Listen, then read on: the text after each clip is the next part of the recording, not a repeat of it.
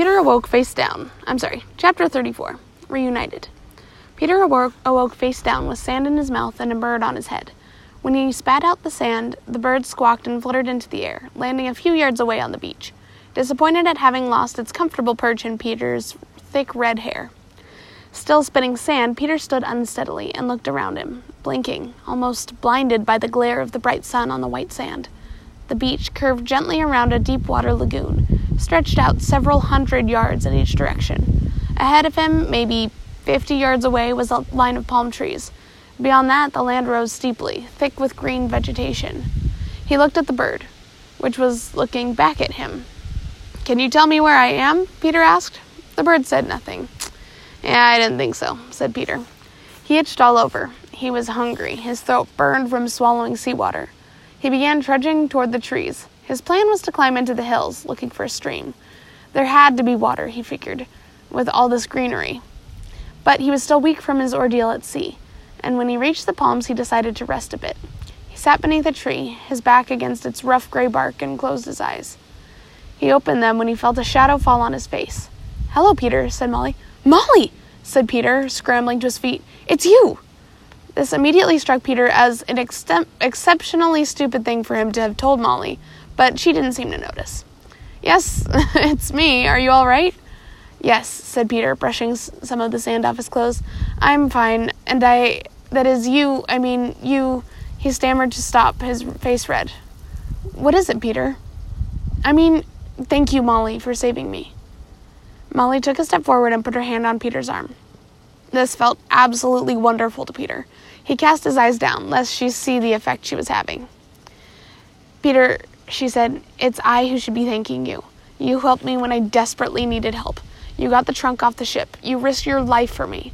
The least I could do was try to keep you from drowning. I'm only sorry I let you fall. That wasn't your fault, said Peter. I couldn't hold on any longer. After you fell, I began to descend, and, for- and fortunately, the wind drove me onto this island, not far from here. I've been searching since then, hoping that you were. I mean, I was so worried, Peter. And when I saw you against the tree, I. Now it was Molly's turn to cast her down, or cast her eyes downward. After an awkward silence, Peter said, Have you seen a stream? I'm awfully thirsty. No stream, not yet, said Molly, but I think I've found water. What do you mean? On the beach, just a little bit that way, Molly pointed. There's a barrel. It looks like water from, or a water barrel from the Neverland. The Neverland? Do you think it was, I mean, James and them, do you think? Molly's look was somber. I don't know, Peter, she said. All we can do is hope that they're all right, but for now we need to look after ourselves. What do you mean? Well, for starters, we should get that barrel back off the beach before the tide takes it back out to sea. We'll need it if we can't find any other water. We'll also need to find food, sooner or later. And most important, we need to look for the trunk. Really? You think it could have landed on the island? The barrel ended up here, didn't it? True. Let's go get that barrel. Then we'll climb the hill and have a look around at what else is on the bar- is on the island. Their barrel was heavy. It looked, took all their strength to roll it up the beach. It was sealed with a thick cork stopper, which Peter managed with considerable effort to dislodge by banging it with a sharp piece of coral. The water was warm and brackish, but they both drank greedily.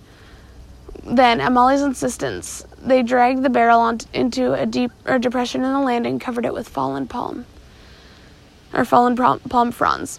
Then she made them back away from the hidden barrel, using fronds to sweep away their footsteps. Why are we being so careful? There's nobody here. That's true for now, said Molly, but somebody may come, and I don't want them to take our water. When she was satisfied that the barrel was hidden, she and Peter set off inland. They soon found themselves struggling up a steep mountainside, thick with vegetation, trees, vines, bushes, bearing large, sweet smelling yellow flowers. Insects hummed around their ears. Birds twittered and screeched in the tree can- canopy above them. At times, the vegetation was so thick Peter couldn't see Molly a few feet ahead of him. At times, he couldn't even see his feet. He wondered if there might be snakes. It certainly looked as though there would be snakes. But he did not voice his thought, as he didn't want Molly, forging resol- resolutely ahead, to think he was scared. After about 45 minutes of hard climbing, they emerged onto an open, rocky plateau, from which they could look back and see where they'd been. They were several hundred feet up now, looking down on the lagoon where Peter had come ashore. Peter could see the gouge in the sand they'd made when they dragged the water barrel up the beach. To the far right was a hand side a jet, ridge jutted into sea, separating Peter's lagoon from another, shallower one, with a wide beach and Molly, said Peter. What was that? Looking toward the far lagoon. Look! Molly squinted, shading her eyes. It's a boat, she exclaimed. A little boat, and people. I see three, four, five of them. Peter strained to make out the distance, distant dark shapes on the white beach. It looked like four smallish ones and one largish one. He said, Oh, Molly, do you think it's James and them? Molly studied the shape some more. Yes, she said, it's definitely them, and a crewman. I believe it's your friend, the big one. Alf, said Peter, his heart soaring. Even Alf was alive. Let's go down to meet them. Yes, said Molly, suddenly serious, and we'd better hurry. Peter, hearing the change in her tone, looked at Molly and saw alarm on her face. What is it? See for yourself, she pointed off to the left. Peter looked toward the lagoon where he'd come ashore. A black ship, flying the Jolly Roger.